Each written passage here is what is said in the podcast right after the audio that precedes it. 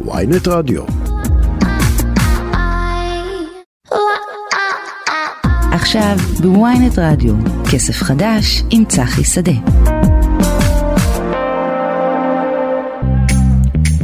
שלום לכם, אתם אה, שוב איתנו בכסף חדש, התוכנית הכלכלית של ynet רדיו, שבה אנחנו מדברים על כל מה שמשפיע על הכיס של כולנו. אני צחי שדה, עורך התוכנית היום הוא יאיר חסון, והטכנאי שלנו הוא חגי בן עמי. היום נשוחח עם כתבת הצרכנות שלנו מירב קריסטל על uh, הרעה חדשה בתנאי השירות של זרה, נשמע עדכון על מחאת המזנונים במגרשי הספורט, וננסה להבין מה המשמעות של הצעת החוק החדשה בארצות הברית של ממשל ביידן, שהפילה את המניות של חברות כלכלת החלטורה, ואיך היא קשורה למה שקורה אצלנו.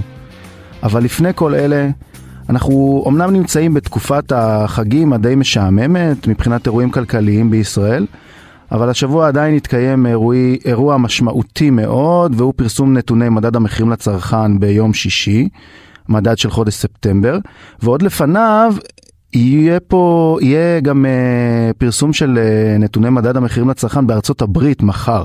אז כדי להבין מה צפוי לנו, על מה יכולים להשפיע המספרים האלה בכלל, נשוחח עם יוני פנינג, אסטרטג ראשי בחדר העסקאות של בנק מזרחי טפחות. יוני, שלום לך. שלום צחי. אהלן. אז uh, בוא, בוא נתחיל עם ארצות הברית דווקא, כי זה מחר, זה, עוד, זה לפני יום שישי.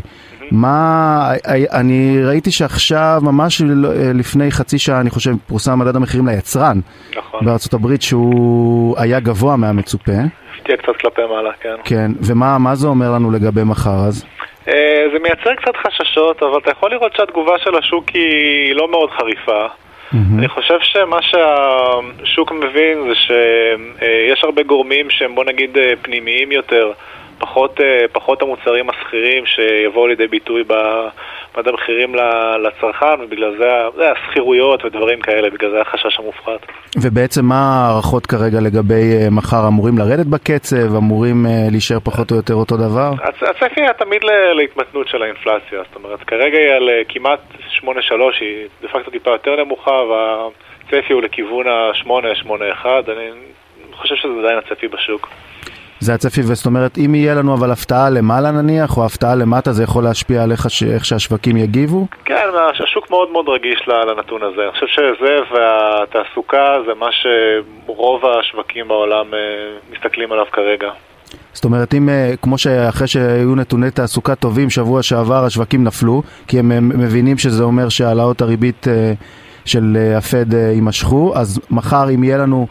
מדד שהוא מעבר לציפיות, זאת אומרת כלפי מעלה, זה גם יכול להפיל את השווקים בעצם. גם, ואני חושב שיש פה הרבה מאוד רגישות למבנה של הדברים.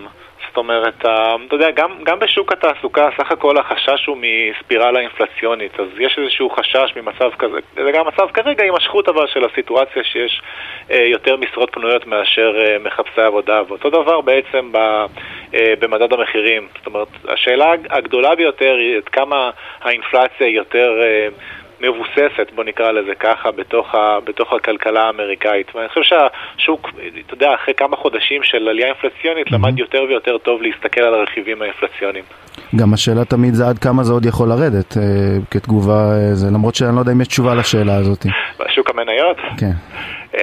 יש פה, יש פה הרבה חששות אה, לגבי ההכנסות של החברות, זאת אומרת, לא, לא רק לגבי התמחור שלהם, אלא גם אה, לגבי מיתון כולל וההשפעות שלו mm-hmm. בהקשר הזה. אוקיי, okay, ואז אחרי שנעבור את מחר ונגיע ליום שישי, יהיה לנו נתונים של המדד פה בארץ, ומה, אחרי שחודש קודם היה לנו מדד שלילי אפילו. כן, ו... היה מדד שלילי של, כשינוי חודשי, יש פה השפעות מאוד חזקות כמובן של, ה, של הדלקים ש, שלקחו שם הרבה, אה, על אף העלאת מחירי החשמל. אה, הצפי החודש של האנליסטים נע אה, ללא שינוי לבין תוספת של עשירית האחוז. שמה זה אומר לגבי הקצב השנתי? התמתנות, התמתנות, מ-4.6 לסביבות 4.4, 4.5. אוקיי, זאת אומרת... התמתנות קלה, היא קצת עונתית, היא קצת משקרת. בעצם בגלל התזמון של, של ראש השנה והחגים השנה, שהם בעצם יהיו באוקטובר.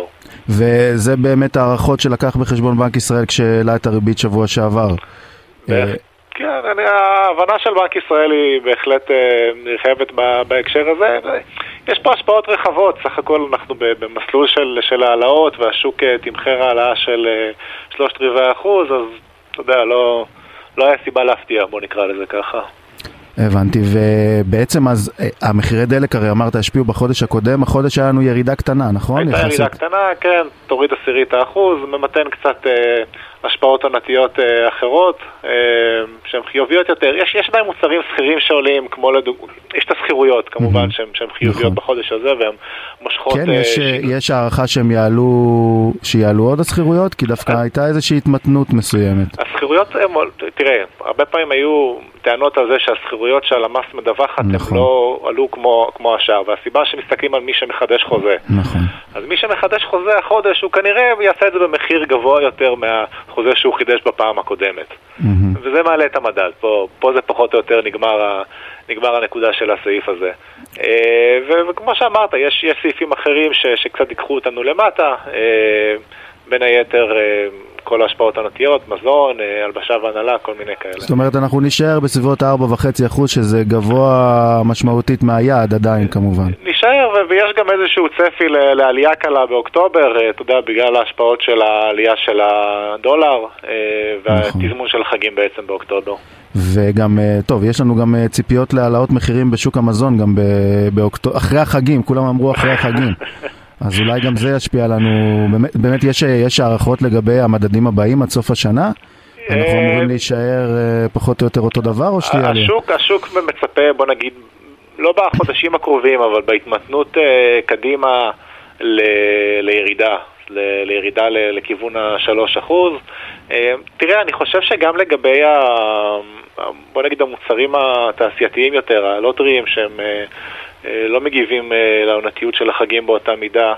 אה, ראינו שהיה על זה דיון ציבורי והיה על זה דיון של, ה, של הרשתות, וגם כשמסתכלים על הנתונים הפיננסיים של האינדיקציות, בוא נגיד, שקיימות לגביהן, לגבי החברות, הן לא בהכרח מצדיקות העלאות מחירים כרגע. הייתה גם התקפה של האוצר על זה. כן, טוב, יהיה לנו גם בחירות אחר כך, וגם השאלה אז מה יקרה. אה, השאלה איך השוק ייערך גם לזה. תראה, הרבה חומרי גלם הם יותר זולים היום ממה שהם היו בחודשים הקודמים. השרשרות אספקה קצת במצב יותר טוב ממה שהם היו. בדיוק, השרשרות, לא, וגם חומרי גלם, מזון למיניהם. כאילו, סטייפל של מזון נמוכים יותר.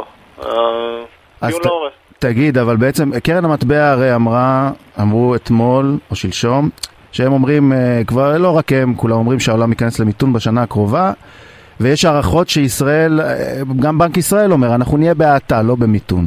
אתה מסכים עם זה? אתה חושב שזה הכיוון? תראה, המצב שלנו הוא טוב בצורה באמת אה, מדהימה, כשחושבים על זה. גם, גם בגלל כל הנושא של האנרגיה והגז הטבעי וגם בגלל הייצור שירותים וההייטק. המחשבה שאתה יודע, הרבה דברים בעולם התפרקו לפנינו היא קצת בלתי נמנעת, אני חושב. אה, כן, השאלה, השאלה אם נופתע לרעה, מה זה יעשה לנו לבורסות פה, למרות שאנחנו כנראה, כנראה שזה יושפע יותר ממה שקורה בעולם מאשר מזה. כן, והמוניטרי, בוא נגיד, יותר, יותר מאשר מהאטה כלכלית. מאה אחוז. אה, יוני פנינג, אסטרטג ראשי בחדר עסקאות של בנק מזרחי טפחות, תודה רבה לך על השיחה הזאת. תודה רבה, מועדים לשמחה. תודה, חג שמח. טוב, אז אחרי שדיברנו על המחירים, אנחנו עוברים לדבר על uh, נושא כלכלי נוסף שמטריד כמעט את כל העולם ב... Uh, זה לא נכון להגיד בחודשים האחרונים, כי זה כנראה בשנים האחרונות וזאת כלכלת החלטורה. ואנחנו רוצים לדבר על זה מכיוון שאתמול פורסמה הצעת חוק של uh, ממשל ביידן בארצות הברית, שהיא הלחיצה מאוד את החברות של כלכלת החלטורה בארצות הברית, שזה Uber ו DoorDash שקנו את Wolt, והיא הפילה גם את המניות שלהן. עכשיו, לפי ההצעת חוק הזאת, עובדים של חברות כאלה, הם יחשבו שכירים ולא פרילנסרים, וההצעה הזאת בעצם תגיע לחקיקה סופית כנראה בתחילת 2023, ואנחנו רוצים לדבר עם עורכת הדין יעל דולב, שהיא ראש מחלקת דיני עבודה במשרד עורכי דין גרוס ושות', נכון, יעל? נכון לגמרי, חג שמח. חג שמח, שלום לך. אמ, אז מה את אומרת? תגידי, את, את חושבת שבאמת בארצות הברית הם הולכים לכיוון של הסדרה של הסיפור הזה שמטריד אה, גם אותנו פה, תכף נדבר על זה. תראה, אני, אני לא מכירה את החקיקות בארצות הברית, אבל uh, הנושא הזה, כמו שאמרת, הוא באמת מטריד והוא חובק עולם. זאת אומרת, uh, עצם הרעיון אגב של כלכלת החלטורה, שאני אגב מעדיפה לקרוא לה כלכלת הפלטפורמה כן. האלקטרונית, היא נראית לי יותר נכונה, אה, היא, היא חובקת עולם, היא פשוט חובקת עולם.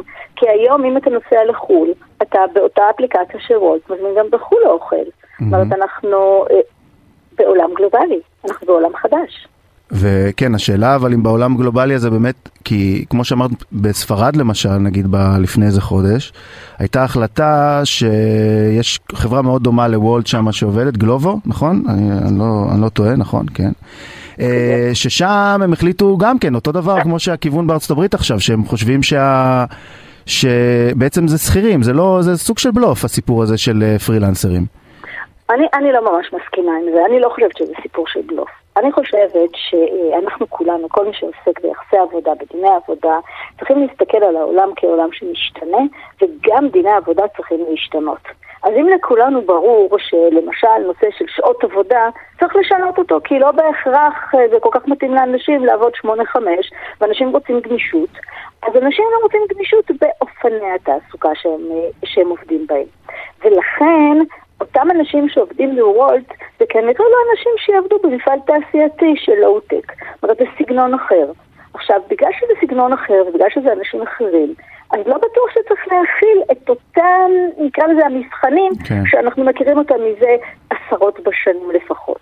השאלה ולכן... היא מי, מי צריך אבל באמת לשנות את זה? זה? זה צריך לבוא מהמדינה? זה צריך לבוא מבתי הדין לעבודה? תראה, במדינת ישראל מזה עשרות שנים כמעט ולא היה שינויים בחוקי העבודה. אה, רוב חוקי העבודה מקורם, אנחנו תמיד צוחקים עם עורכי הדין שמתעסקים בדיני עבודה, אנחנו אומרים, אה, גולדה מאיר, אם אתה תראה חוקי עבודה, אה, מי, ש... מי שחתום עליהם למטה זה ראש הממשלה גולדה מאיר. אז זה פחות או יותר מאיפה שהתחיל חוקי העבודה שכמעט ולא השתנו. אז אני חושבת שכן, צריך לעשות איזושהי אדפטציה של חוקי עבודה לשנת 2022, 3, 4, 5. זה לא אותו דבר, זה לא אותם עובדים. פעם, בוא נזכר, היו אומרים, אני בן 40, מה נשאר לי כבר עד הפנסיה? אני בקביעות בתנובה. היום חבר'ה, הילדים עובדים, עוברים כל שלוש שנים עבודה, ואתה לא, כשמגיע אליי מישהו לרעיון עבודה, ואני רואה שהוא עבד 15 שנה באיזה מקום, אני שואלת אותו אם הכל בסדר. אם אני רואה שהוא עובר כל ארבע שנים במקום עבודה, והוא בן 35, אז זה נראה לי טבעי. דברים השתנו. כן, אבל כמו שאת אומרת... כלכלת... סליחה, כן, בואי כן. תשלימי, אני לכן גם כלכלת הפלטפורמה היא כלכלה אחרת. עכשיו השאלה, איזה התאמה אנחנו עושים. פה השאלה. וגם מי עושה אותה, אני חושב, זו גם שאלה. כי אם, כמו שאת אומרת, חוקי העבודה נכון לעכשיו במדינה, אם אנחנו מסתכלים על החוקים עצמם, אז אה, תכף נדבר גם על התביעה הייצוגית נגד אה, וולט, וולט. היא, היא די עומד, זאת אומרת, אה, המבחנים האלה הם לא ממש עומדים בהם בוולט. אז בוא רגע נעשה לך סדר, תראה. בממשל תקין, נקרא לזה ככה, בדמוקרטיה תקינה, מי שצריך לשנות את חוקי העבודה זה חד משמעית המחוקק. והמחוקק היה צריך לשנות את מרבית חוקי העבודה ולהתאים אותם. בחיים האמיתיים כמעט ואין חקיקה בחוקים ההארדקור נקרא לזה של דיני עבודה, כמו חופשה, מחלה וכולי. Mm-hmm. אז לכן בעצם מה שקרה זה שארגוני המעסיקים והעובדים נכנסו לתמונה ובית הדין לעבודה נכנס לוואקום הזה. ולכן חלק גדול ממה שאנחנו יודעים היום שנראה לנו מובן מאליו, זה בכלל לא חקיקה, זה, זה, זה חקיקה שיפוטית מה שאנחנו קוראים. Mm-hmm. אתן לך דוגמה מאוד בולטת. היום כל בן אדם שמפוטר יודע שצריך לעשות לו שימוע. שימוע זה פסיקה של בית דין לעבודה, אין שום חוק שימוע. זה פסיקה של בית דין לעבודה. אז לכן, יש פה אנומליה במדינה, כי, כי חקיקה שיפוטית מאוד מאוד מסירית, הסכמי עבודה קיבוציים כלליים של ארגוני העובדים והמעסיקים שיוצרים נורמות, וזה מה שקורה כיום במדינה. בעיניי זה אה, לא תקין, אני חושבת שכן המחוקק היה צריך לתת דעתו, אבל בעובדה זה לא קורה. תראי, השאלה אבל באמת, אם, יש הרי פה כמה שיקולים, כי כמו שאת אומרת, נכון, העולם העבודה השתנה והכל, אבל עדיין, אם אנחנו רוצים לשמור על זכויות של מועסקים, פרילנסרים, איך שלא תקראי להם, אז עדיין יש פה כמה שיקולים שצריך להתחשב בהם, וגם בית, השאלה אם בית הדין לעבודה הוא זה שיכול לקחת את כל השיקולים האלה, והוא זה שיוביל את החקיקה לכיוון אחר. זה נשמע לי קצת מוזר שלא המחוקק עצמו יטפל בדבר הזה. בזה אני חייבת להסכים איתך שהמחוקק צריך היה לטפל בזה. הוקמה איזושהי ועדה על ידי נכון. שרת הכלכלה, הוועדה עוד יושבת ודנה ומקבלת כן, היא הוקמה, ו... הייתה אמורה לתת מסקנות, נדמה לי לפני חצי שנה, לא חושב שקרה משהו משם. היא הורחה, ואני רוצה להזכיר, אפרופו השיחה הקודמת ששמעתי את צופה, יש לנו בחירות, עוד ייקח זמן. אה, אבל אני אגיד לך מה הכיוון שאני חושבת שצריך, שצריך לקחת אותו. אם אנחנו באים ואומרים שכלכלת הפלטפורמה היא כלכלה שבעצם נוצרה על ידי סוג מסוים של עובדים, שהעובדים האלה רוצים להיות בכלכלה גלובלית, למשל. כלכלת הפלטפורמה זה לא רק שליחים, כלכלת הפלטפורמה זה גם, אם אני עכשיו מעצב גרפי, אז אני באתר כזה או אחר, ובאתר הזה אני יכול לעשות היום עבודה לבן אדם בכל רחבי העולם. אז איפה מקום העבודה שלי? זו שאלה. מי המעסיק שלי? גם זו שאלה. לא בהכרח יש לי מעסיק שהוא בישראל. זה שיש Wolt ישראל זה לא אומר ש Fiverr אה, אה, יש אה, כן, ישראל פ... ואני אהיה. Fiverr זה באמת דוגמה טובה, אבל, אבל Wolt זו דוגמה שהיא פחות טובה לטעמי, אני, אני, טוב תשלימי ואני אשאל. ואז, ואז, מה ש, ואז מה שאני חושבת זה שקודם כל צריך, קודם כל צריך לפלח את כלכלת הפלטפורמה ולהבין באמת מה ההבדל בין Wolt, אם יש הבדל בכלל, לבין Fiverr, שמות קוד, בסדר? כי יש עוד הרבה חברות. אחד. שתיים, אם אנחנו מחליטים, או אם המחוקק מחליט, או אם אנחנו באים ואומרים שיש בכל אופן איזושהי חשיבות להסדרה מסוימת ולאיזושהי הגנה מסוימת על עובדים. אז בואו ניקח את זה בצורה הרבה יותר רחבה. בואו ניקח דברים שהם הגנה שבעיניי היא הגנה מאוד חשובה ואמיתית, ודברים שהם אולי פחות. אז נתחיל אולי בפחות. חופשה. Mm-hmm. לתת חופשה לעובד וולט, שעובד מתי שהוא רוצה, איפה הוא רוצה, למה שהוא רוצה, לא בטוחה שזה עד כדי כך קריטי. אני חושבת שהעול שיהיה על מעסיקים מהסוג הזה לעשות יומן חופשות הוא, הוא די לא הגיוני. זאת אומרת, כי הוא עובד מתי שהוא רוצה ומה מתי שהוא רוצה, והוא אחראי על לוח שלו, אז, אז, אז לא נראה לי שזה באמת רלוונטי. Mm-hmm. מצד שני, למשל ביטוח לאומי. כן. ביטוח לאומי, הייתי כבר חושבת אולי קצת אחרת. כי גם היום, למשל, מרצה, מרצה שהוא פרילנסר, יש צו, צו סיווג מעסיקים של ביטוח לאומי, שגם כאלה שהם פרילנסרים, אתה מעביר, המעסיק או ה, איך שתקרא לו, מקבל השירותים, אה, מעביר ביטוח לאומי. ואז למשל, אם מישהו מבוטח בביטוח לאומי, שזה כבר גם עוד פעם הרבה יותר רחב ומתאים לחקיקה, כמו כל העצמאים שטוענים שהם צריכים להיות מבוטחים בצורות כאלה או אחרות, נכון. אז יכול להיות שיהיה לו ביטוח אבטלה ותאונות בעבודה, ואם יהיה לנו עצום קורונה אז הוא גם יוכל לצאת לחל"ת. אז אני, אני חושבת... תראי, בסוף השאלה, פה... אני מסכים איתך שצריך באמת להחליט איך ומה, איזה זכויות כדאי לשמור, אבל התחושה היא, בטח לגבי חברה כמו וולט או חברות אחרות, שאחד הדברים שנוח להם בסיטואציה הנוכחית זה שפשוט הם יכולים להגיד שהן לא אחראיות. הם, אה, העובד נפצע, הן אה, לא אחראיות, העובד דורס מישהו אחר, הם לא, זה לא עובד, זאת אומרת, זה לא אחריות שלהם. ו- אז ו- לכן אני אומרת, סליחה, לכן אני אומרת, בוא, בוא נפריד בין, בין הדברים שבאמת חשוב שהם יהיו, לבין הדברים שהם כזה, אתה יודע, אוקיי, אז שהם בעיניי דיני עבודה ישנים. Mm-hmm. כמו שאני נותנת לך דוגמה, בין, בין, אה, אה, אה, בין אה, חופשה לבין ביטוח לאומי או, פגיעות בעבודה. ואז במקרים מהסוג הזה, אני חושבת שאולי, אנחנו קוראים לזה, יש פסיקה די שנה של בית הדין לעבודה שקוראת לזה מעין עובד, או, או אפשר לקרוא לזה בכל מיני שמות, אפילו המילה עובד, אני לא כל כך אוהבת אותה, אני חייבת להגיד. אה, אבל שבאמת תגן באותם מקומות ספציפיים, שלא אני, אני סבורה ש, שבשלב הזה שבו אנחנו נמצאים, דיני עבודה מפגרים אחרי הרצון לא רק של המעסיקים, גם של העובדים. גם של העובדים. צריך לזכור שעובד שבוחר לעבוד בוולט, זה עובד שרוצה לעבוד בגמישות המאוד מאוד גדולה הזאת. כן, לא בטוח שתמיד הוא מבין מה המשמעות של זה, כי הוא אומר, אוקיי, הנה, אני מרוויח עכשיו 80-90 שקל לשעה, אבל הוא לא מבין שאת הזכויות הסוציאליות שלו הן גם שוות כסף, למשל. ושזו ש, שזו שאלה, זו נכון. שאלה. האם עובד בגיל אה, אה, 21, יש קריטיות שהוא יתחיל לחסוך לפנסיה, לא יודעת, זאת שאלה, אני לא בטוחה נכון. שזה כל כך קריטי. זהו, זה- ו- וכמו ש... ונחזור לתחילת השיחה, יוכל- השאלה מי מי צריך לענות על השאלות האלה, כי כנראה, כי אנחנו משאירים את זה מין באוויר שהמחוקק- כזה כל הזמן. נדמה לי, לא נדמה לי, אני, אני, די, אני, אני בטוחה שמי שצריך לעשות את זה זה המחוקק. לצערי, אני לא רואה את כנסת ישראל ב- בזמן הקרוב מרימה את הכפפה, ומאחר והנושא כרגע נמצא בעצם על שולחנה של בית הדין הארצי לעבודה, אז אני מניחה שמשם תגיע התשובה. כן, אולי מה- אולי מהתביעה הייצוגית הזאת נגד וולט, למרות שהיא באמת, כן. כמו שאמרתי, לא קשורה להכל. היא כרגע, כרגע, כרגע בבית הדין הארצי לעבודה, הוגש ערעור, נכון. ובית הדין קיבל את זה, ואני מניחה שבתקופות הקרובות אה, תהיה איזושהי החלטה או איזושהי הכוונה לאיזה כיוון בית הדין אה, לוקח את זה.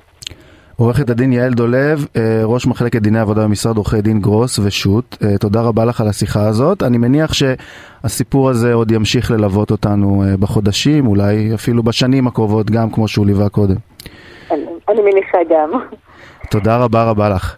חג שמח, מועדים לשמחה. חג שמח. טוב, אה, חזרתם אלינו לכסף חדש, ואחרי שדיברנו על אה, מדד המחירים לצרכן שהתפרסם ביום שישי, אנחנו נדבר על עוד איזה מדד שהתפרסם יחד איתו, ונקווה לבשורות טובות מהכיוון שלו. מדובר על מדד מחירי הדיור. אה, הוא התפרסם אחרי שבחודש שעבר אנחנו שברנו עוד שיא. כשההתייקרות השנתית עמדה כבר כמעט על 18%. אז כדי להבין מה מצפה לנו, אה, נדבר עם אה, אוהד דנוס, שהוא לשעבר יושב ראש אה, לשכת שמאי המקרקעין. אוהד, שלום לך. היי, שלום, שלום, שלום. אהלן, אז מה מצפה לנו ביום שישי? אם הייתי יודע.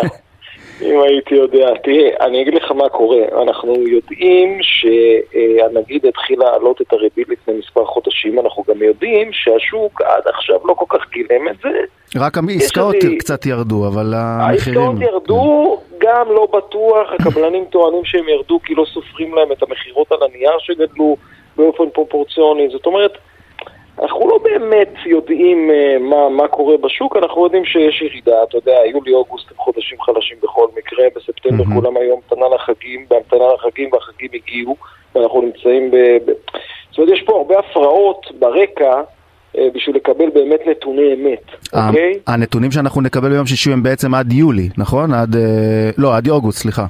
כן, כן. כן. זאת אומרת, אנחנו עדיין נקבל, תשמע, זה קיץ, וזה קיץ אה, ראשון שהוא אחרי קורונה נקי נקי, נקי כמו שאומרים, שעם ישראל יצא בהמוניו לחו"ל, זה ברור לך שזה דוחה השקעות, זה דוחה רכישות, זה דוחה הרבה דברים. מהמם. ומצד שני, התפתחה פה באמת אה, איזושהי שכבה באוכלוסייה שהיא, אתה יודע, קנתה בכל מחיר עד היום. היא, היא אחראית ל-18% האלה שאנחנו רואים עכשיו. אז תראה, כשאני מדבר עם, עם חברים, עם אנשים, אה, זה ששוקלים לקנות דירה, הם מדברים עכשיו כבר על המחירים של המשכנתאות, שהם נהיו יקרים, בוודאי. נכון יקרים מאוד. יקרים. אה, הריבית, הריביות מאוד עלו, וזאת אומרת, משקיעים שרוצים היום להיכנס לשוק, לדעתי כבר חושבים כבר אחרת. בוודאי, איזה שאלה. צריך לקחת בחשבון שהיום אתה, אתה מתחיל עכשיו לקבל בבנק פיקדונות, בפיקדונות, נכון. שאתה סוגר אותם uh, לתקופות ארוכות יחסית, שנה, שנתיים, אתה מתחיל לקבל כבר uh, ריביות יפות, 4%, 4.5%. אתה... זאת אומרת, זה כבר מתחיל להשפיע כי התשואה שלך בנדל"ן היא, היא בממוצע 3.6% לשנה, בפריפריה קצת יותר, במרכז קצת פחות. כן, זה בלי עליית המחירים עצמם של הדירות, אה, כמובן. שאתה מניח שהיא תימשך לעד. אה, תראה, זאת. השאלה. זאת השאלה, אם היא תימשך לעד באמת. הדבר הזה הוא, הוא, הוא באמת אה, אה, אה, מתחיל לחלחל, אנחנו מתחיל לראות אותו אה, קורה, ויכול להיות, יכול להיות שכבר ב, במה שהתפרסם בעוד אה, שלושה ימים, אנחנו כבר נראה כבר כן איזושהי, אה, איזשהו תיקון, איזושהי התייצבות במחירים. כן, שזה- יש מצב שכבר אנחנו נתחיל לראות את הדבר הזה קורה.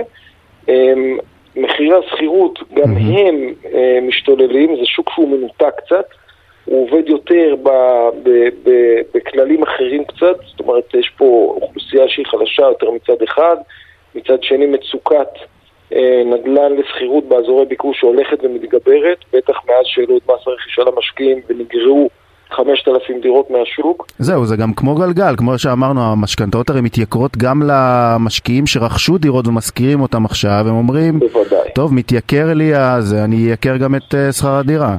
שמע, עשית עליהם חסד, כי הם התחילו להעלות את המחירים. עוד הרבה לפני. עוד לפני שה, שהריבית עלתה. כן, טוב, הם, לא כי.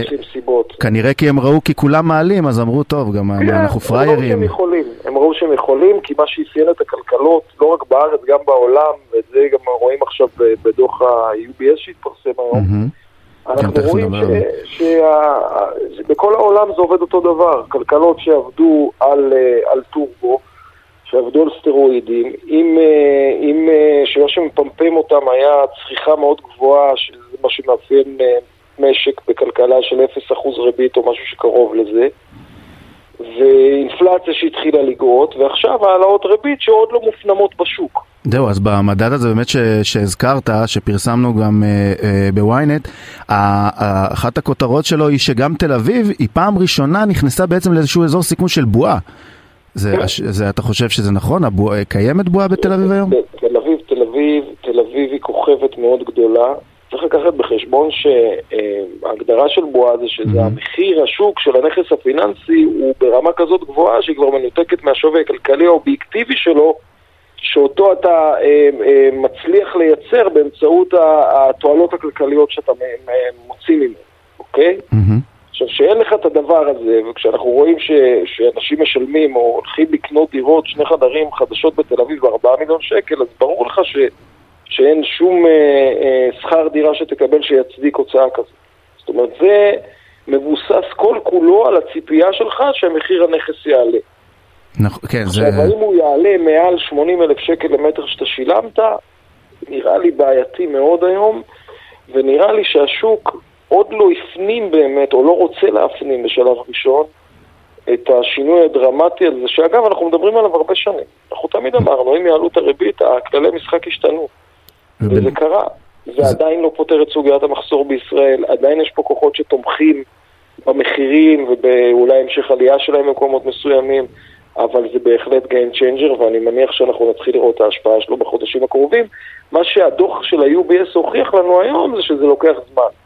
כי כן. גם שווקים בחו"ל שהם משוכללים לא פחות, אה, לא מפנימים את העלאות ריבית שם. זאת אומרת, אתה אומר, גם אם אנחנו נשאר על 18% ביום שישי לא להתייאש. זה עוד יכול להגיע. כן, זה יגיע, זה מגיע בדיליי, וצריך לקחת בחשבון שפה ה, ה, גם הקפיצה הייתה הרבה יותר גדולה. אתה יודע, הם מדברים על 18% בתל אביב, אנחנו יודעים על 18% ארצי פה. כן, נכון, ובאמת השאלה גם, אבל הייתה איזשהו, איזושהי תחושה, אני חושב בחודש האחרון, אני חושב כמה נתונים שפורסמו, שיש איזשהו, איזושהי עצירה בשכירות בתל אביב. אולי באמת, כמו שאמרת, כבר גילמו את הכל כבר בפנים וכבר הגיעו למצב שאנשים כבר לא, לא מוכנים לשלם. אה, כן. את המחירים המטורפים האלה. אני מניח שמתישהו זה כן, זה חייב להגיע, גם, גם בשוק הזה. זה יגיע, זה יגיע. תראה, מה שקרה עם השכירות בתל אביב זה שבאמת אחרי הקורונה שהיא הסתיימה, אה, שבה המחירים ירדו לרצפה והשתחררו הרבה מאוד דירות ב-Airbnb ועוד כל מיני אה, תופעות שקרו, אז פתאום בבת אחת גל של אה, אנשים צעירים שחזרו הביתה, שמצאו פתרונות אחרים, חזר לעיר, אוקיי? מהמם. הם גרמו לעליית המחירים הזאת, אבל הם בדרך כלל, בגלל החולשה הכלכלית שלהם, הם, מסוג, הם טובים לשנה. אחרי שנה הם כבר מתחילים לעשות חשבון מה, מהם, איך ממשיכים הלאה. אתה יודע, הם גם חסכו כסף, מי שעבד, מי שפחות עבד, מי שקיבל מהממשלה, לא משנה. אבל החגיגה הזאת גם הסתיימה. ולכן אני רואה היום יותר ויותר בעלי נכסים שקשה להם יותר אה, אה. להשכיר במחירים המופרזים שהם אה, ביקשו.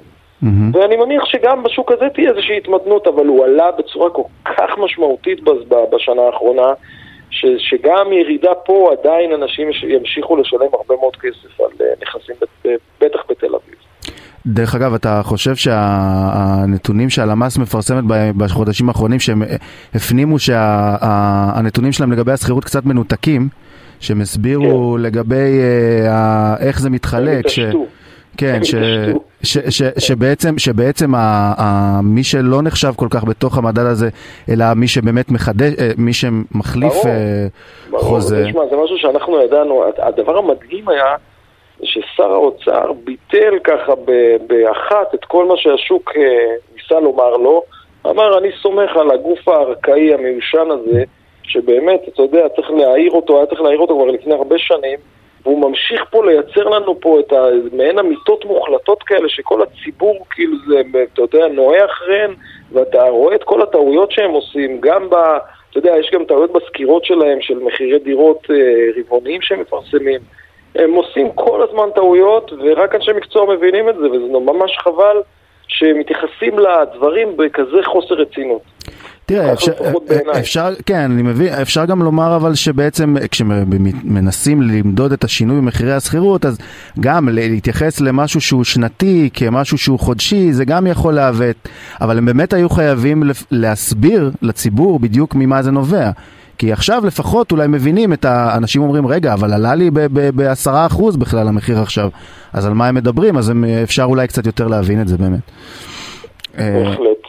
תראה, הסיפור פה הוא טיפה יותר עמוק. צריך לקחת בחשבון ש-24% בערך, נדמה לי, ממדד המחירים לצרכן זה מדד שירותי הדיור, mm-hmm. והוא ככולו מורכב מדמי השכירות. אז ברור לך שכשדמי השכירות עולים זה יכול להשפיע על המדד. חד משמעי. המדד הכללי. כשזה משפיע על המדד הכללי, המעסיק הגדול במשק שהוא הממשלה, אמור להתחיל לשלם תוספות יוקר. כן, שזה, ש... אנחנו רחוקים משם, אבל מאוד. כן, זה, אנחנו רחוקים אולי בגלל באמת שלא מחשבים את הכל. אתה מבין? כן. אז זה הכל, יש פה איזושהי לא יד נעלמה מכוונת במובן הכלכלי הטהור שלה, אלא יד נעלמה מכוונת במובן הפוליטי המאוד לא טהור שלה. Uh, יכול להיות. אוהד דואנוס, uh, תודה רבה לך על השיחה הזאת, uh, יושב ראש uh, לשכת מק... שמאי המקרקעין לשעבר. Uh, ואנחנו. נחכה ליום שישי ונגלה. תודה רבה לך. ביי. תודה, חג שמח. Uh, אנחנו עכשיו שוב להפסקה קצרה. עכשיו בוויינט רדיו, כסף חדש עם צחי שדה. טוב, אז uh, חזרנו לכסף חדש ואנחנו עוברים לדבר על שני נושאים צרכניים מעצבנים. הראשון שבהם זה המחירים המוגזמים שאוהדי ספורט משלמים במגרשים, שבפעם הראשונה הם הביאו למחאת צרכנים שהתחילה כבר לפני חודש אני חושב, ואפילו מתחילה טיפה להביא פירות כדי להבין מה קורה שם ומה המצב ומה אפשר עוד לעשות. אנחנו רוצים לדבר עם uh, מעוז צור, אחד ממובילי המחאה, ומשפיען רשת בזמנו הפנוי גם. מעוז, מה נשמע? אהלן, מה קורה? Uh, טוב, אז תספר לנו קודם כל, מה, איך נולדה המחאה הזאת, ומה היא אומרת בעצם, מה אתם רוצים? טוב, המחאה הזו בעצם אה, זו יוזמה של אה, ארגון אה, אחים בסמל, שזה ארגון אוהדים של אה, מכבי תל אביב, אוהדי מכבי תל אביב זה כדורגל, אה, אבל היא בעצם מייצגת מבחינתי את כל אוהדי הכדורגל בארץ, מקריית שמונה ועד אילת. באילת אומנם אין כדורגל, אז בוא נגיד עד באר שבע. אה, מה שאנחנו בעצם רוצים זה להביא למצב שאוהדי כדורגל שמגיעים למגרש, הם נהנים מאוכל נורמלי, מאוכל אפילו לא, לא אגיד טוב, אבל באמת נורמלי, מינימלי, מבחינת האיכות שלו, ממגוון קצת יותר גדול מאשר רק נקניקייה ולחמניה, וקודם כל ממחירים שהם הוגנים, כי זה לא איזה הופעה ש... שהולכים אליה פעם בכמה חודשים, זה מגרש כדורגל, זה איצטדיון שעולים אליו בעצם כל שבוע או כל שבועיים אם הולכים רק למשחקי בית, mm-hmm. וצריך לקבל מחירים שהם אה, עוד פעם הוגנים לכל כיס ושכולם יוכלו לעמוד בהם. זה כבר בלתי אפשרי. מה זה אומר מחירים הוגנים לכל כיס? בוא תגיד לנו מה המחירים עכשיו. אה, המחירים עכשיו הם אה, לא תואמים את האיכות של המזון והם אה, מופרזים לגמרי. אני אתן לך דוגמאות. נקניקיה ולחמניה יכולה לעלות 25 שקלים, כוס קולה יכולה לעלות 10 שקלים או 12 שקלים, וזה מגיע גם מגיע חם, זאת אומרת, הכוס מוזגים אותה חצי שעה, 40 דקות קודם, או רבע שעה במקרה הטוב, אז היא, היא לא קרה בעצם, וגם אין בה, אין בה הרבה גזים. זה לא כיף לשתות קולה בלי גזים כמובן. אה, תראה, אני בתור, בתור, אחד, בתור אחד שהולך למגרשים, עם ילד אפילו, אני, אתה, המחירים שאתה אומר הם עובדות וזה מעצבן ואין ספק, אבל השאלה, ואני אהיה קצת כזה מעצבן, למה, למה בעצם זה שונה ממה שאנחנו הולכים להופעות, שאנחנו הולכים ל, אה, לקולנוע, שאנחנו הולכים לכל מקום שלוקחים ממנו מחיר יקר ואנחנו יכולים פשוט לא לקנות? אז אני אגיד לך מה שונה, בקולנוע אתה יכול להביא אוכל מהבית, נכון? חוץ mm-hmm. אחד הפופקורן, אם אני לא טועה, שהייתה לפני יש, כמה נכון, שנים. יש, נכון, עבר חוק שחייבים נכון. לאפשר אוכל, אה, אוכל מהבית. נכון, אז זה בעצם שוני אחד. אה, והשוני לגבי ההופעות ודברים כאלה, זה שאתה, כמה, כמה פעמים אתה הולך להופעה בשנה? פעם, פעמיים, שלוש, ארבע, מקסימום חמש. פה אני מדבר איתך על משהו שהוא בעצם הרגל, שהוא ריטואל קבוע. כדורגל זה, עבור הרבה מאוד אנשים זה, זה ברמה של דת. הם הולכים, כמו שבן אדם הולך לבית כנסת כל, כל יום אה, שישי, כל שבוע, אז גם אוהדי כדורגל עולים למגרש הכדורגל, למקדש שלהם, לראות את הקבוצה שלהם משחקת, ו... והם נמצאים שם שלוש-ארבע שעות, כי מגיעים שעה, שעה וחצי לפני לפעמים, המשחק עצמו לוקח uh, שעה ושלושת רבעי, שעתיים תוספת זמן פה ושם, עצירות כאלה ואחרות, בטח כמו בדרבי האחרון, ובסופו של דבר אתה מבלה שם במגרש, אה, מבלה במרכאות, שלוש-ארבע שעות, ואתה כלוא שם, אוקיי? קהל שבוי בעצם, ואין לך אפשרות להכניס אוכל מבחוץ. זה בעצם, בעצם, אה, סליחה שאני כותב אותך, בעצם כל, יש אבל בכל מגרש, יש לנו זכיין אחר, נכון? עם איזה חוזה אחר נכון, מול העירייה, או מול... נכון, העירייה... אז בעצם מה, מה היעד שלכם? מי, מי, מול מי אתם באמת מנסים לעבוד, והאם זה, מכיוון שזה לא אחיד, אז מה, איך זה, איך זה יכול להשתנות לדעתך? אז זה מה שאני אה, מנסה לפתור, רוצה להגיע אליו. אני רוצה להגיע למצב שבו יהיה מחיר אה, טוב והוגן ונורמלי בכל הארץ, בכל הארץ, מ, אה, באמת מהדרום ועד הצפון, ולא רק בתל אביב, אגב, שבתל אביב קוראים שיש שינוי, והיה שם איזושהי... אה, כן, אז בוא תגיד לנו באמת מה, מה השינוי שהצלחתם להגיע אליו בתל אביב, בוא תסביר. הארגון האחים בסמל הצליח להגיע שם להסכם עם הזכיין, והם יצאו בבשורה ש... אה, קודם כל, אם ייגמר האוכל, המזון שבפיקוח, אז יציעו חלופה אחרת באותו מחיר ולא במחיר אה, גבוה יותר, שזה הרי מה שקרה בהתחלה. Mm-hmm. היו עושים מחיר פיקוח, אבל uh, מעט מאוד היה נגמר, ואז היו לוקחים uh, הרבה יותר כסף על המוצרים האחרים. וגם יורידו קצת את המחירים בכל מיני מוצרים כאלה ואחרים. אני מחפש משהו שהוא פתרון שידבר לכולם ושיגע בכולם. לא, לא רק בקהל התל אביבי, לא רק בבלומפילד ובהיכל נוקיה, אלא בדרייבין, בכולם. גם בטדי ובמחה וגם בסמי עופר ו... אז זהו, בדיוק, למחאות מהסוג הזה, כדי שהם יצליחו, צריך שכולם באמת, הרי, הרי מה, הכוח היחיד שיש לנו, לכם, לא משנה, למי שהולך למגרשים, זה פשוט לא לקנות. השאלה אם אתם יכולים באמת לייצר איזשהו כוח כזה שאומר, אוקיי, חבר'ה, אם אתם לא תורידו לנו את המחירים, אנחנו לא נקנה. אה, אז זה מה שאנחנו מנסים לעשות, אנחנו מנסים לעשות מחאה, וגם אולי אפילו גם מצליחים, כי אני מקבל אה, כל מיני פידבקים ותגובות שהמחאה באמת די, אה, די מצליחה, ופחות אנשים קונים, ומתחילים קצת להתעצבן שם בעלי המזנונים וכאלה, אבל זה עדיין לא מספיק, אנחנו צריכים להגביר את ה... את הכוח הזה ולהיות מאוחדים בזה, בית"ר, הפועל מכבי, כולם, כי עוד פעם זו מחאה של כולם שפוגעת בכל אוהדי הכדורגל בארץ. מי שרוצה להמשיך ולהיות פראייר ולהמשיך ולצרוך אה, מזון במחירים האלה, אז קודם כל אני רוצה להגיד לו שיש אלטרנטיבה, זה לא צריך להיות ככה וחבל. והוא גם פוגע בדור הבא, פוגע בדור העתיד, כי אם אנחנו לא נעשה את השינוי עכשיו, אז uh, גם הילדים שלנו ימשיכו ללכת למגרש ולשלם יותר מדי כסף, ו... בשביל מזון אה, לא כזה באיכות כזאת טובה ולא כזה טעים וחבל, פשוט חבל. אז בעצם בוא, הזמן שלנו עוד מעט נגמר, אז בוא תגיד לנו מה השלב הבא בעצם, אתם רוצים לנסות לגייס פוליטיקאים לנושא הזה? אם היה אפשר, תראה, בגלל שיש בחירות עוד שבועיים, אז זה קצת בעייתי, אה, אתה יודע, להיכנס עכשיו לתוך הקלחת הזו ולבקש עזרה מהפוליטיקאים או לקבל עזרה מהפוליטיקאים, אבל אם היה אפשר, הייתי רוצה שיהיה באמת איזשהו שינוי שיבוא מתוך חקיקה.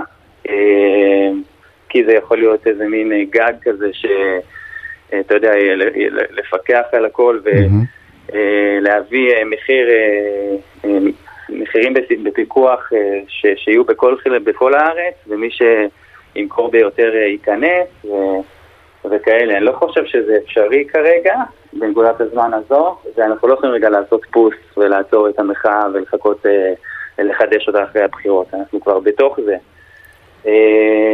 אז אני חושב שכרגע אנחנו צריכים להגביר את, ה, את המחאה, אה, שכמה שיותר ארגוני אוהדים יצטרפו אליה, אוקיי? אה, באמת, גם בירושלים, גם בחיפה, מלה פמיליה ועד הקופים הירוקים וכולם, כולם, כולם, תראו מה עשו האחים לסמל, הם זה שמובילים את זה אוהדי מכבי זה מונע, מאוהדי הפועל להצטרף? ניסיתם לצרף אותם לנושא הזה? אני חושב שאוהדי הפועל גם נהנים מה... ממה שעשו בעצם האחים לסמל. כי האחים כן, כי זה לא אותו, אותם, אה, אותם אה, כן, כן, זה אותם בעצם. זה אותה- זה אותו אצטדיון. הם לא הביאו, הביאו פתרון רק לאוהדי מכבי תל אביב, רק מי שמגיע עם חולצה צהובה יקבל אה, את המחירים החדשים ואת ה- את הפריט החדש. הם הביאו פתרון לכלל אוהדי הכדורגל שמגיעים ל... לראות אה, כדורגל אגב וגם כדורסל בתל אביב. נכון. זה- זו המטרה שלי, זו המטרה שלנו, של כל מי שמוביל את המחאה הזו, מעוז, להביא לשינוי חיובי לכולם. מעוז, תודה רבה רבה לך ובהצלחה. אז תודה מעוז- לכם על הבמה. תודה תודה. מעוז צור, אה, תודה רבה על השיחה הזאת, וחג שמח. טוב, אז אנחנו לקראת סיום התוכנית, אבל יש לנו עוד אה, סיפור חשוב אחד לדבר עליו, ואנחנו נדבר עליו עם אה, מירב קריסטל, כתבת הצרכנות שלנו. מה נשמע מירב? היי, מה העניינים? אהלן, טוב, אז את מפרסמת היום שבזרה ישראל הולכים אחרי אה, זרה עולמית ומריעים לנו את השירות, נכון? כן, זו איזושהי תופעה שהיא עולמית לא רק בזארה, ועכשיו זה מגיע לארץ. מה, מה בעצם לצערנו. קורה? מה, מה כן, משתנה? תראה, זה, זה סגמנט לא מאוד גדול במשלוחים. בעצם כשאתה קונה אונליין הרבה פעמים, זה קורה הרבה שרוצים להחזיר את הפריטים כי לא מתאים, כי הצבעים לא מתאימים. עכשיו, הרבה חברות, גם סיניות, גם בריטיות, הציעו את השירות הזה בחינם, ועדיין, אה, בטח בארץ. אנחנו מדברים פשוט, בעצם אה, על הזמנה אונליין שאנחנו רוצים להחזיר את המוצר אה, עם שליח מה, מהבית שלנו ולא לבוא לחנות בעצם, על זה אנחנו אז, מדברים. אז כן, בכלל, החזרה גם בחנויות וגם עם שליח הייתה חינם. מהמם. לא משנה מה, באיזו דרך החזרת, אפשר היה להחזיר בחינם. היו כאלה שביקשו איזשהו משהו מינורי מדואר ישראל, אבל... כי יש גם אה, החזרות דרך דואר ישראל, לא רק אה, דרך שליח, אבל בגדול זה היה כזה שוק שהוא חינמי. ופתאום התחילו לגבות כסף, לדעתי אה, גם בבריטניה נקסט אה, גובה גם מהבריטים וגם מישראלים, ועכשיו זרה התחילה לגבות, זה לא סתם 30 שקל, זאת אומרת הם הופכים את השירות הזה ללא רלוונטי בכלל. למה שאני אזמין שליח ב-30 שקל אם אני רוצה להחזיר משהו? זה הופך אותי או למישהי שפשוט לא תחזיר דברים, כי אין לי כוח. או פשוט שאני אלך לחנות, שם זה עדיין חינם. זה אני מניחה גם יהיה עד, עד סוף הימים חינם, כי בסך הכל אתה מגיע ומחזיר משהו, ואתה אמור לקבל או את הכסף בחזרה או זיכוי, תלוי באיזה פרק זמן אה, החזרת את הפריט לחנות. עכשיו, הטענה שלהם מה, שבעצם המשלוחים התייקרו, שזה עולה להם יותר ולכן הם לא מוכנים לתת את זה יותר? זרה, אה, כמידת הפופולריות שלהם בישראל, ככה מידת החוסר מענה שלהם לצרכנים, כי לא ממש מסבירים. כמעט שום דבר הם לא ממש מסבירים. למשל, הפערים בין ישראל לחו"ל מאוד גדולים, וגדלו גם עכשיו במחירים. הם לא מסבירים את זה, הם לא נכנסים פה לשיח עם הצרכנים. הם פשוט אומרים, כן, ככה הוחלט, וכמו שכתוב באתר, ויאללה ביי, בהצלחה לכולם. כן, אם אתם רוצים תקנו, לא רוצים, אה, בעיה שלכם. ורגע, כן. וחברות אחרות, יש חברות שעדיין כן מספקות את השירות הזה בארץ ו... ובכלל? כן, יש, יש עוד חברות, שזה, זה היה הנוהג, זה עדיין הנוהג בהרבה חברות, אבל אני יכולה לספר על PayPal שחברת PayPal שבעצם אה, מספקת אה, שירות אה, תשלום מאובטח באינטרנט, אתה לא רוצה לחשוף את כרטיס האשראי שלך מול אה, כל העולם, כי אתה יכול לקנות בעצם היום מכל העולם אה, נכון. אז היא, היה לה שירות כזה שהחברות שמבקשות כסף על החזרה, היא הייתה אה, מפ... משפה את הצרכנים, Mm. לתת להם איזה פיצוי על זה, והיא גם ביטלה את זה ממש לאחרונה, אז נראה שזו איזושהי מגמה, כנראה בגלל מחירי שילוח בעולם, אבל כאמור, זרה בתוך ישראל, אין לה את ההתייקרות המטורפת של השילוח הימי, לכן זה לא מאוד ברור מה, מה קרה שם, יכול להיות שגם השילוח הקרקעי די התייקר, כי אנחנו יודעים שאין הרבה עובדים בכל התעשיות האלה, אז יכול להיות שיש... כן. זהו, הרי היה לנו בעצם מחסור. לפני כמה חודשים גם בשוק של הפיצות זה קרה הדבר הזה, שפתאום אה, התחיל להיות נכון. משלוח, התחיל להיות משלוח על כל באמת. דבר. כן, זה היה באמת, אה, אה, הם דיברו על מחסור מאוד גדול בעובדים, אז זה נכון. זה, וזה. וזה נשאר איתנו, זאת אומרת אין, אה, אני כמעט, אני לא חושב שיש היום פיצריה שעושה משלוח חינם, זאת אומרת תמיד לוקחים אה, 12 שקלים, אני יודע, אה, 10 שקלים, שם משהו זה כזה. גם היה בגלל סטנדרט חדש שוולט אה, העניקה. Mm. וולט התחילה לקחת כסף על, ש... על אה, משלוח, וישראלים שילמו בטירוף. אז הרשתות פיצה אמרו, למה לא אנחנו? כן, טוב, זה כזה, השאלה אם עכשיו גם הרשתות אופנה יגידו למה לא אנחנו, אם אה, זרה לוקחים אז... אם אה, הצרכן מוכן לשלם, אז ייקחו את הכסף הזה. עושים ניסוי, בודקים אם צרכנים משלמים, מוכנים לשלם, ממשיכים. כן, זה, זה, זה תמיד נכון כמעט, אני חושב, בכל דבר שאנחנו, אה, שהחברות בוחנות אותנו ואומרות, טוב, אם אתם מוכנים לשלם, אז בכיף.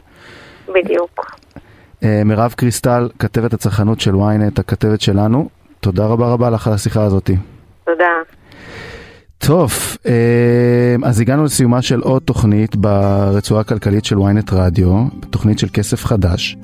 אני צחי שדה, אה, יאיר חסון הוא העורך של התוכנית, וחגי בן עמי הוא הטכנאי. אה, אחריי יואב רבינוביץ' ודודו ארז, וביום שלישי אחרי החגים יחכה לכם כאן רועי כץ. אז שיהיה לכם אה, חג שמח, אחלה סופש, והמון המון כסף חדש. שחיתי לאט, שחית מהר, חזה מתוח, כיאה למשורר. עצרנו לפוש, גלגלנו דיבור על טמא וטהור, מותר אבל אסור, תענוג לדבר איתך רב מג של מילים, מה כבר אמרתי ששברת את הכלים? זאת הייתה דעתי, לא הייתה לי ברירה. בינינו לפתע תהום נפערה. אני הצבעתי לשמיים אתה צללת במים ואמרת לא, אני אמרתי כן, ואם אמרתי יש, אתה צחקת אין.